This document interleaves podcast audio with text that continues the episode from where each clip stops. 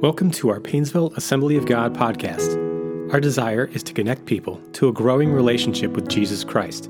If this message touches your heart, we'd love to hear about it. Email us at info at painesvilleag.com or visit painesvilleag.com. We pray that this message will be an encouragement to your faith. On November 9th, 1989, the border of East and West Germany uh, West Berlin, excuse me, not East and West Germany, East and West Berlin was open suddenly. Hordes of East Germans rushed the western part of the city, creating uh, a jubilant crisis.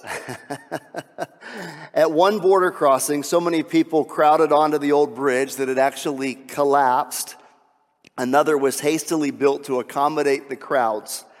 When the Berlin Wall finally came down, the entire world cheered, and and suddenly there was just this freedom that had come out of a communist nation of East Germany.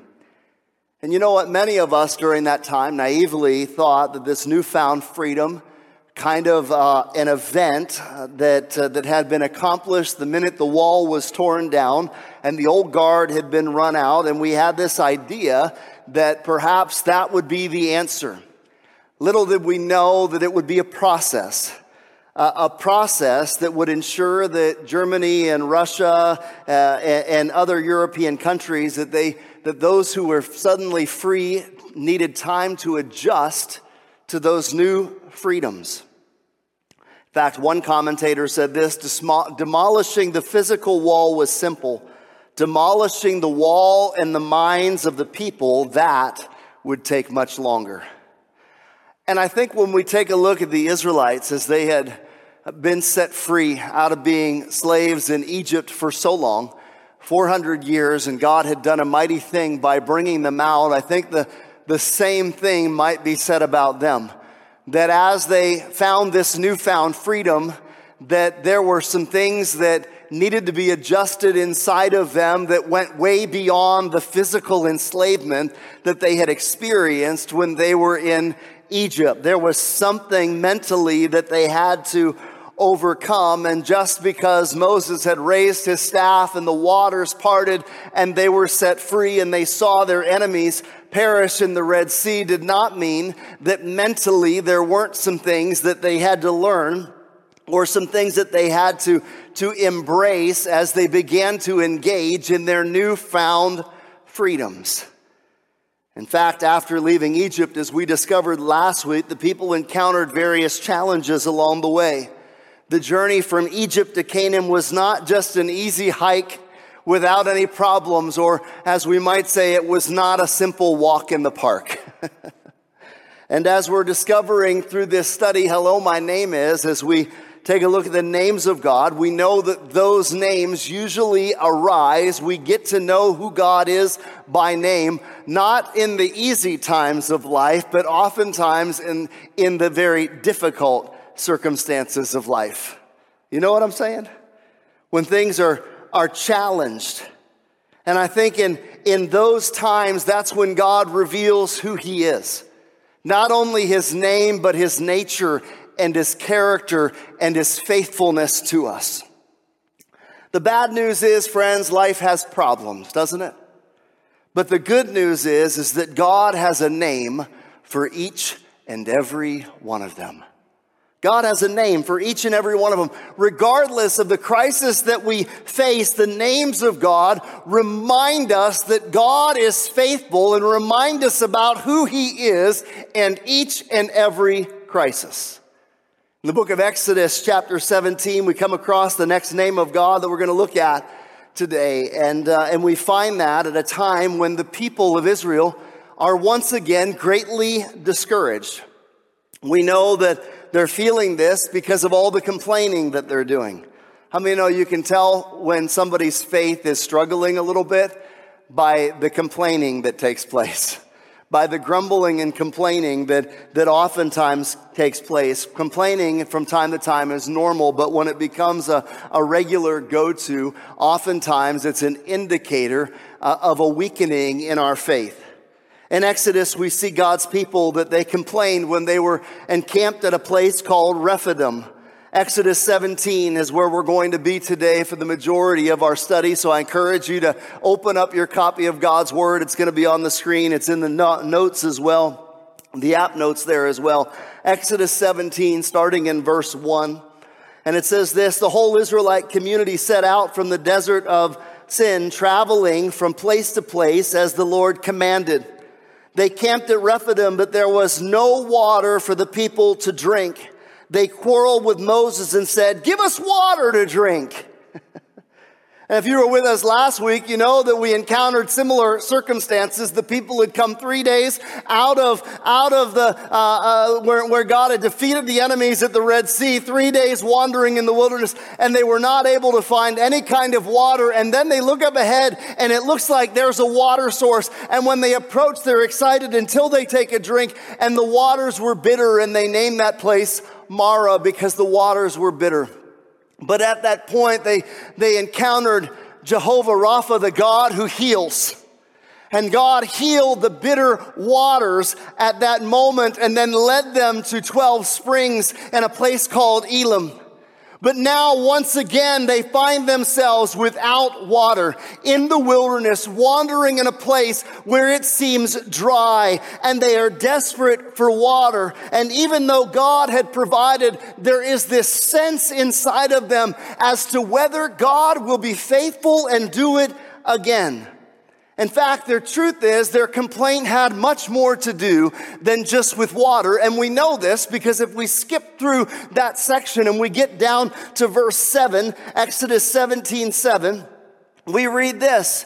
And he called the place Massah and Meribah because the Israelites quarreled and because they tested the Lord, saying, Is the Lord among us or not? Have you ever been at that place before? Where you begin to wonder and ask the same question God, are you in it or not? God, are you here or not? God, are you with us or not?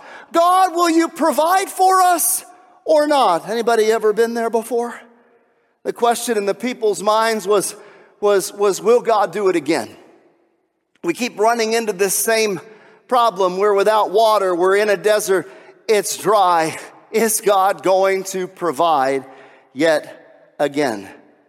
And through Moses and the Lord speaking to him and striking a rock, God provided water out of the rock for his people and he met their need and he gave them water. But yet as often happens and it happens with us as well if we're if we're honest just as the israelites had come out of one difficult trial they're about to enter into another one. You ever found that before?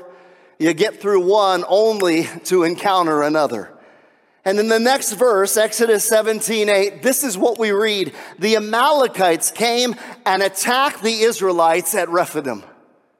The Amalekites came and attacked the Israelites. Now, they have a war on their hands. Now, keep in mind that Rephidim is a, rugged, rugged desert place near Mount Horeb, and, and, and water sources are very low. And so God's people are worn out. And as we've seen, their, their hearts are unstable. They're doubting the very goodness of God towards them. And on top of it all, all the things they're facing, they have to now deal with a battle. Amalek is showing up and he wants to fight. And additionally, it's important to remember that these Israelites have not been free for very long. These were a nation of slaves. They were a nation where their primary occupation was that of either shepherds or brickmakers for the Egyptians. You're not talking about a people who have been trained for battle. You're not talking about a people who have been trained for war. You're not talking about a people that have chariots or that have spears or that have weapons that are trained for warfare. You're talking about a people that has just recently come out of 400 years simply as slaves in the land of Egypt. Shepherds and brickmakers. How are they possibly going to fight this battle? And here they are facing a battle that they did not instigate and a battle that they do not desire to fight. Perhaps you can identify with them. Perhaps you struggle. Maybe you're weary or struggling. Maybe struggling to trust the Lord. God, where are you in this and facing a conflict or a battle that you did not intend to fight. Perhaps you don't even feel as if you have the skills or the tools that you need for the battle that you're facing. Maybe you're a little anxious or overwhelmed. What do you do? Well, I, I think in this story, we're going to discover another amazing characteristic of, of who God is and more about his nature and who he is. And we're going to take a look at some principles that help us when we're facing these kinds of battles that we didn't intend to face or fight. Let's begin. And I want to just look at a couple of elements here. First, let's identify the enemy. Let's identify the enemy. Exodus 17 8 says the Amalekites had came and attacked the Israelites at Rephidim. The Amalekites, who are they? They're a tribe of Bedouins. They, they're traveling, roving, predatory uh, in nature, and at the time they occupied what is the southern region of the land of Canaan. The Amalekites were a, a descendants from uh, someone whose name was Amalek. And, uh, and, and Amalek was the grandson of Esau. How many remember Esau? Anybody remember Esau? Yeah, Jacob, Jacob, or his name later tra- changed to Israel. So these are these are distant relatives of the uh, of of the Israelites. They are descendants of of Jacob's brother Esau. And as you might remember, Esau is what we typically know as a man of the flesh. Uh, you might remember that in a moment of hunger and weakness coming in from not finding anything, he's very, very hungry. And Jacob is there and he has this wonderful bowl of stew. And Esau is willing to sell his own birthright for a taste of some stew, a taste of, of, of, of, some stew. He's, he wants to, in, in, that, in that way, he cares more about feeding his flesh than he does about his spiritual birthright. There's a whole nother sermon in that, right? He cared more about gratifying the flesh and could care less about spiritual things. And how do I know that that's the case? Hebrews chapter 12, verses 16 and 17 tell us See that no one is sexually immoral or is godless like Esau, who for a single meal sold his inheritance rights as the oldest son. Afterward, as you know, when he wanted to inherit this blessing, he was rejected. And even though he sought the blessing with tears, he could not change what he had done. What I want you to see in, in scripture, what I want you to see in the Old Testament is, is that Amalek or the Amalekites become a type or a symbol of the flesh throughout the Bible. And this is the first time that they attack Israel, but it's certainly not going to be the last that we're going to see Amalek. In fact, throughout the Old Testament, we see the Amalekites rising up to attack Israel. Amalek, this type of the flesh, and when I say that, what I mean is the evil, the old, the that that uh, Adam type, Adamic type, uh, uh, sinful nature that is inside every one of us. In fact, this is what Galatians 5:17, what Paul wrote uh, about this. He says this: "For the flesh desires what is contrary to the spirit, and the spirit what is contrary to the flesh. That's the sinful nature. They are in conflict with each other so that you are not to do whatever you want. Two natures. There's two natures that we have as, as believers in Jesus Christ. There's the old nature, the, the flesh nature that comes from Adam, and then there's the nature that, that is the new nature that comes from Christ. It's what we mean when we say you must be born again. When you're born again, you're born of the Spirit. And these two are contrary to one another. And before you gave your life to Jesus Christ, you lived according to the flesh. If you, if you have not given your life to Jesus Christ, you live according to the flesh. Whatever, whatever the flesh desires, that's what you desire to feed because that is what's going to bring joy or what you believe is going to bring peace or happiness to your life. But the moment you give your life to Jesus Christ, you are born again. You are born of the Spirit. And all of a sudden, there is a new nature that lives within you. It is the nature of Jesus Christ. But let me tell you, just because you have that new nature, how many of you know the old nature doesn't go away so easily? And just like the Israelites coming out of Egypt, although they had been set free and been given this new freedom, the old nature keeps creeping up over and over and over again. And there's a battle between the flesh and the spirit, between the flesh and the spirit. And Amalek, the Amalekites, represent as descendants of Esau, the flesh, battling against what God is doing in the Israelites in the spirit. These two natures battling against one another. Going back to the Israelites, we see a physical picture of a spiritual reality. They're under the dominion of Pharaoh and enslaved by Egypt. They didn't, they didn't know any other life, but now they're free and suddenly they're facing a battle with the descendants of their distant relative Esau, the Amalekites, who want to prevent them from being able to obtain and take hold of the promises of God. And what we need to understand is, is that there is a very real spiritual realm, a very real spiritual battle that is taking place. There is a, a flesh battle. The enemy, enemy of our soul wants to do everything possible to prevent us from, from receiving the peace and obtaining the promises that God has for our lives. As soon as you give your life to Christ, it's wonderful. There's a transforming work that begins and God begins to do something in your life. But sooner or later, you're going to find not too far down the road, you're going to start to experience some conflict in your life. There's going to be a battle that goes on, fleshly impulses that don't leave. And when we're renewed by the Spirit, those old desires sometimes want to creep up and battle against the things that God is doing and wants to do in our lives the flesh against the spirit and the spirit against the flesh. They're contrary to one another, so you don't do the things you want to do. That's what Paul told the Galatians.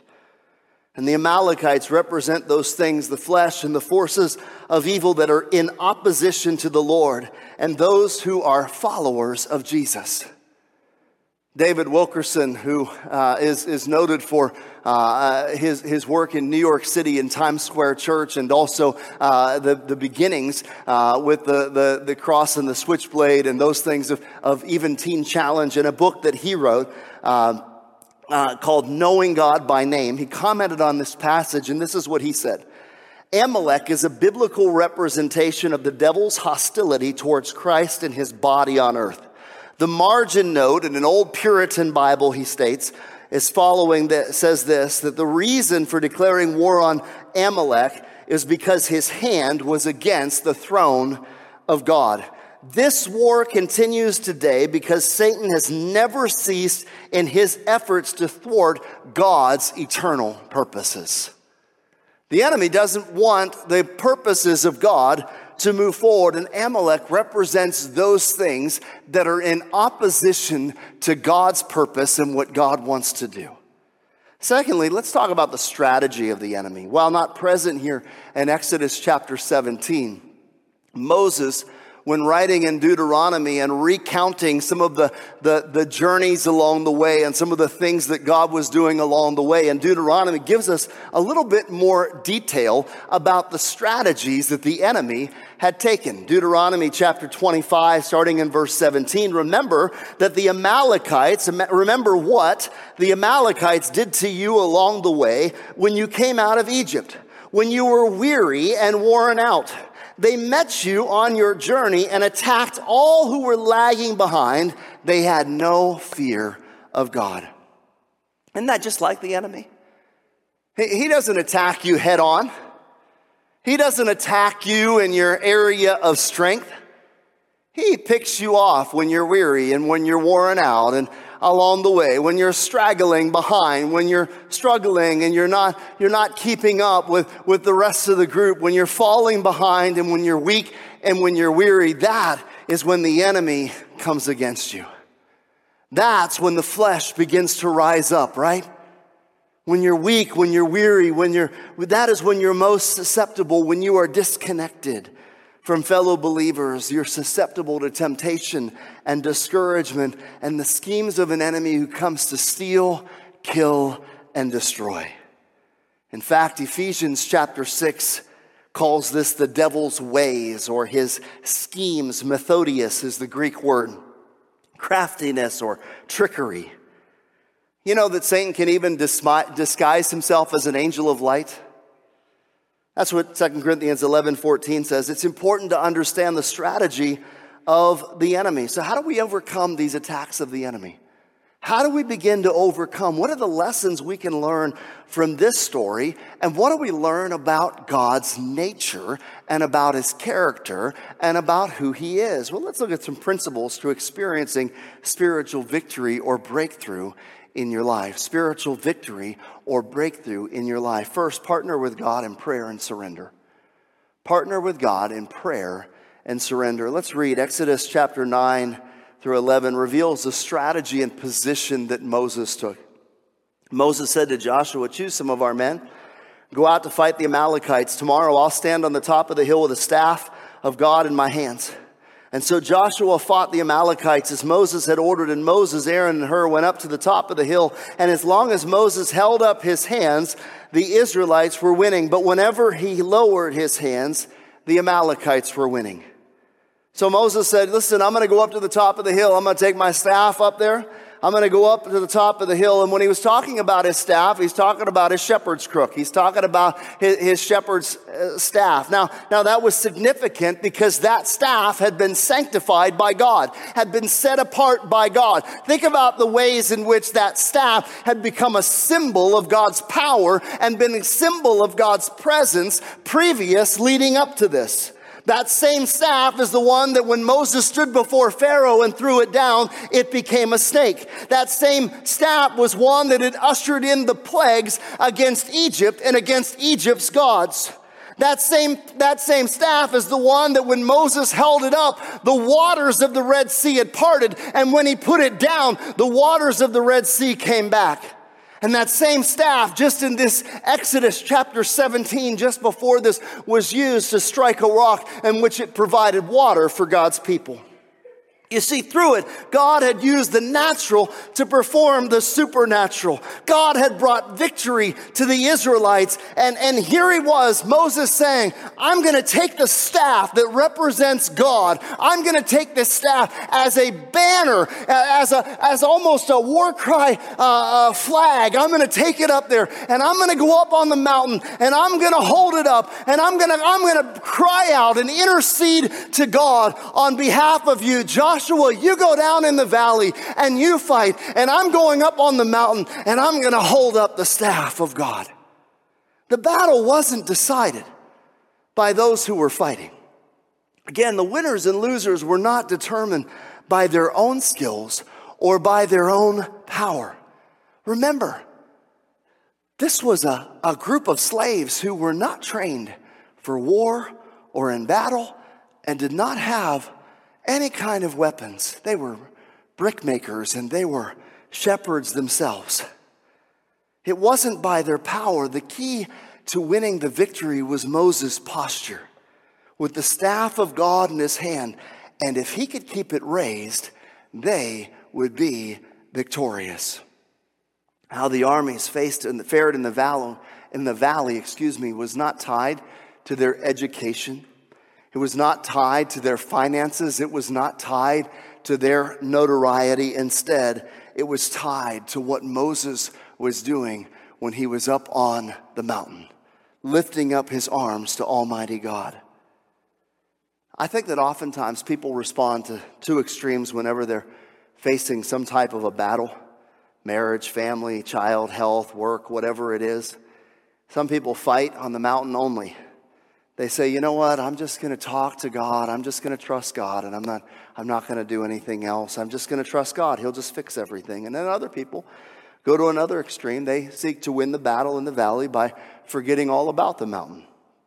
They look to their own skills, they look to their own willpower, they look to their own determination or resources to try to overcome whatever they're facing, all the while neglecting to look to God. But the truth is this only when we bring the valley and the mountain together will we experience victory. Only when we bring the mountain and valley together. We're not going to be victorious over the flesh, over the enemy, over his opposition to God. We're not going to be able to do that in our strength alone. We've got to learn how to take a posture where we lift up our hands and we say, Oh God, I need you. Oh God, I need you. God, I need you. We must learn to keep our hands in surrender and trust the Lord with His strength to overcome. We must learn to, to trust Him and, and then be obedient. Joshua still had to fight in the, in the valley. He still had to be obedient to fight in the, ba- in the valley. On one hand, we've got to do everything that God commands. On the other hand, we can't shift our responsibilities to God. At the same time, we can't shift God's responsibilities to us. God's got to do what He does. We've got to do what we do. That's the kind of tension we must live in between. If we don't make contact with heaven for our battles on earth, we will be wasting our energy. We'll be wasting our energy. Secondly, we need to learn how to partner with others for strength. Spiritual battles are tiring, aren't they? It's easy to get weary and worn down. Exodus chapter 17, 12 and 13, when Moses' hands grew tired, they took a stone and put it under him, and he sat on it. Aaron and Hur held up his hands, one on one side, one on the other, so that his hands remained steady till sunset. So Joshua overcame the Amalekite army with the sword. Spiritual battles are tiring. We're, we're not going to be able to fight those things alone. Scripture says that Moses' hands were heavy as he held the staff up high on the hill. When I was in, in, in high school, I remember in ninth grade, I, I, I joined marching band. And I was a part of the drum line, but, but uh, when I came in as a freshman and I tried out for the, the various things, I ended up being the cymbal player. And I remember that when I was playing the cymbals, one of the things at band camp and this is that time when many people are in band camp right now. When I was in band camp, I remember that in order for us to, to be able to have the strength, uh, to be able to, to march and to be able to do it as cymbal players, they used to make me do something that I thought was absolutely torture. I had to take the cymbals in my hand and I had to hold them out and hold my position so that I would strengthen my arms so that throughout the time of marching and throughout the time, I would have the strength to hold the cymbals. Can I tell you something? Man, it didn't take very long before it's like my, my arms are going down. It didn't take very long. And here's Moses holding a staff up in his hand up on the hill. That every time his hands would come down, Joshua would begin to lose the battle.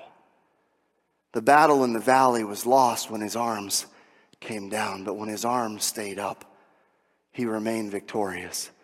But he couldn't keep his arms up by himself. He couldn't do it by himself. He began to, to lose strength. And so, thank God for the Aaron and Hurs. For those who are Aaron and Hur who come alongside and they said, you know what, first of all, you need to steady yourself on the rock. What does the rock represent? Are you steadied on the rock? Those who, when the those who build their house on the rock are like the wise man, right? He, he built his house on the rock that when the rains came and the floods rose and beat against that house, it, it stood. It stood. And here is Moses now on the rock, and here they are underneath him, lifting up his arms, encouraging him, and lifting up his arms to keep him connected with Almighty God.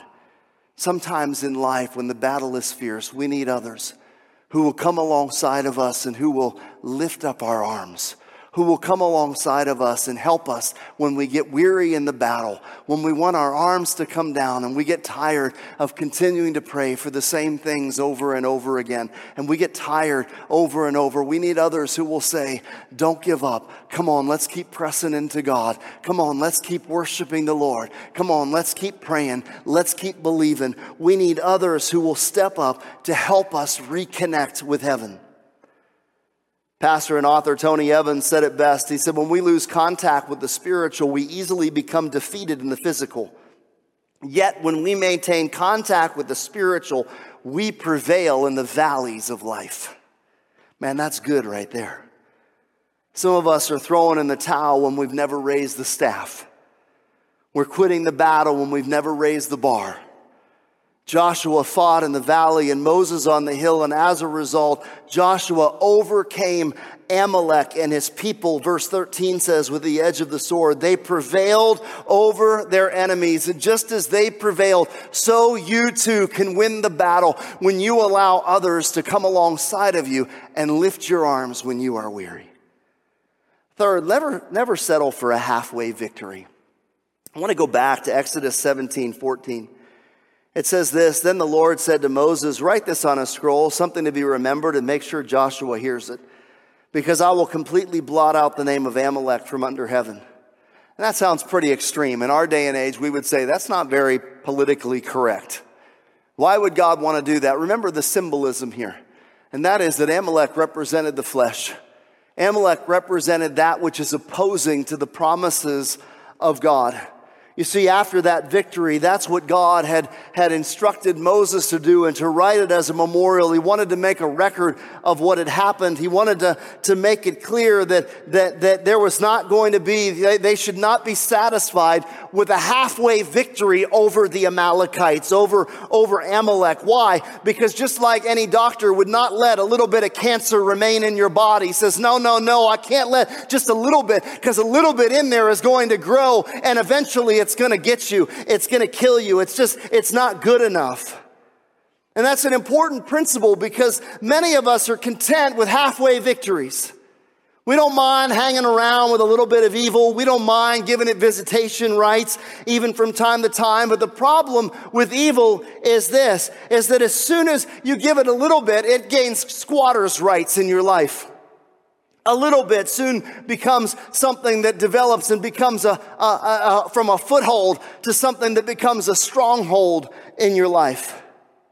And the Amalekites kept rising up. We hear about it over and over. The next time we, we hear about them, 400 years later, when Saul was king over Israel, the Amalekites once again came against Israel. And God gave Saul some specific instructions through the prophet Samuel verse 15, uh, chapter 15, 1 Samuel 15, 3. Now go attack the Amalekites and totally destroy all that belongs to them. Do not spare them. Put to death men, women, children, and infants, cattle and sheep, camels and donkeys. Again, you're like, ah, but understand the, what represents here because Amalek represented evil that was in opposition to the very people of God and the very purpose of God. And Saul was to completely destroy them. But instead of obeying God, he does not completely destroy them or their king. So what happens? The Amalekites, then we see them showing up and they attack David and, and, and all of his men, actually not his men, but his camp, when he's out with his men, and, and they, they attack his camp and they take away wives and children and property in 1 Samuel chapter 30 at Ziklag. The men of David then speak of stoning him. He strengthens himself in the Lord, and God then gave him favor to defeat the Amalekites and yet they persist again. And in Hezekiah's reign, God's promise to wipe out Amalek was finally fulfilled. The Bible says that the sons of Simeon waged war against the uh, Amalekites and destroyed the nation. But friends, that's not the last time we see the Amalekites, the spirit of the Amalekites, the spirit of Amalek, and the enemy to oppose the people of God and God's purposes lived on. You might remember the story of Esther. Anybody remember the story of Esther? For such a time as this? And there was, there was her uncle Mordecai. Mordecai would not bow down to somebody who was, who was up pretty high in the rankings. A guy by the name of Haman. Anybody remember Haman? And because he would not bow down, what did Haman do? Haman came to, to the Persian king at that time, and he said, There's a people group here that, that they worship other, they worship a, a God, they don't worship your gods. We need to get rid of them. And he took the signet ring and he said he had a plot to destroy all of the Israelites, to destroy all of God's people. Can I tell you something about Haman? Do you know something about Haman? Do you know, do you know who Haman was or what his descendants were? Haman was an Amalekite, a distant descendant of an Amalekite king by the name of Agag. All of the Amalekite kings took the name Agag. It was kind of a title that represented, kind of like Pharaoh. Scripture calls Haman the Jews' enemy. And using subtle devices, this evil man seduced this pagan king into signing a death warrant for the Jewish people. Once again, we see that same spirit out to destroy the people of God. Remember, the Amalekites represent the flesh and the evil, that which is in opposition to God and his promises and what he needs to do. How many know that, the, that there's a very real spiritual battle that we face? A spiritual battle. A spiritual battle against the flesh and uh, uh, against the flesh a spiritual battle. You cannot let sin linger in your life. You cannot let just a little bit of sin linger in your life. When it hangs around, it will continually rise up. And if you don't deal with it, eventually it will destroy you. Through the power of the cross, we can truly put to death the deeds of the flesh. We can learn to take every thought captive and we can learn to make it obedient to Christ. Worship team, will you come after the battle? The Lord reveals another name. He reveals another name at the end of this battle about his nature and his character. Exodus chapter 17, starting in verse 15. Moses built an altar and called it, The Lord is my banner. The Lord is my banner. And he said, Because hands were lifted up against the throne of the Lord, the Lord will be at war against the Amalekites from generation to generation. There's a compound name that we're given. It is Jehovah Nisi, banner, Nisi, the Lord my victory, the Lord my banner. I don't fight under my own strength, but I fight under the banner of the Lord. He is my Nisi. He is my Nisi. He is my victory. Now, in Numbers chapter 21, I'm going to bring Jesus into it for a moment because there's an interesting story that, that forecasts our banner, who is Jesus Christ, and what he does for us spiritually in our lives. The people had rebelled against God, and so God sent poisonous snakes into their camp to bite them and to poison them, and many of the Israelites had died. And it didn't matter what kind of help or what kind of things they were facing because of this poison, they were dying. And so Moses begins to, to intercede on behalf of the people who had rebelled against God in their flesh, who had rebelled against him. And now this plague was coming against God's own people, the Israelites. And God said to him, Here's what I want you to do. I want you to, to see that this is a, a spiritual issue. So I want you to take a, the snake and I want you to put it up on the stick and I want you to lift it high and tell all the people that if they will look at that, that snake, if they will look at that, that staff that is up there with that snake and look at it, they will be healed if they will look at it. And everyone who looked to their own solution couldn't find a cure and they died. But those who looked at the banner that was lifted up, that God had said, when they looked upon that banner, they experienced healing in their lives. Friends, that Nisi, that banner is Jesus Christ. This is what John 3, 14 and 15 says. Just as Moses lifted up the snake in the wilderness, so the Son of Man must be lifted up, that everyone who believes may have eternal life in him. Our victory is Jesus Christ. Our victory is the cross and the resurrection of Jesus Christ. Jesus Christ is our Nisi. You cannot win the battle over the flesh unless you lift up your hands in prayer and you begin to surrender your life to Jesus Christ and you look upon the cross and you look upon Jesus Christ and you say, Jesus Christ, the Lord is my banner. He is my Jehovah Nisi. And under him, surrender to him, I will win this battle. I will win this battle.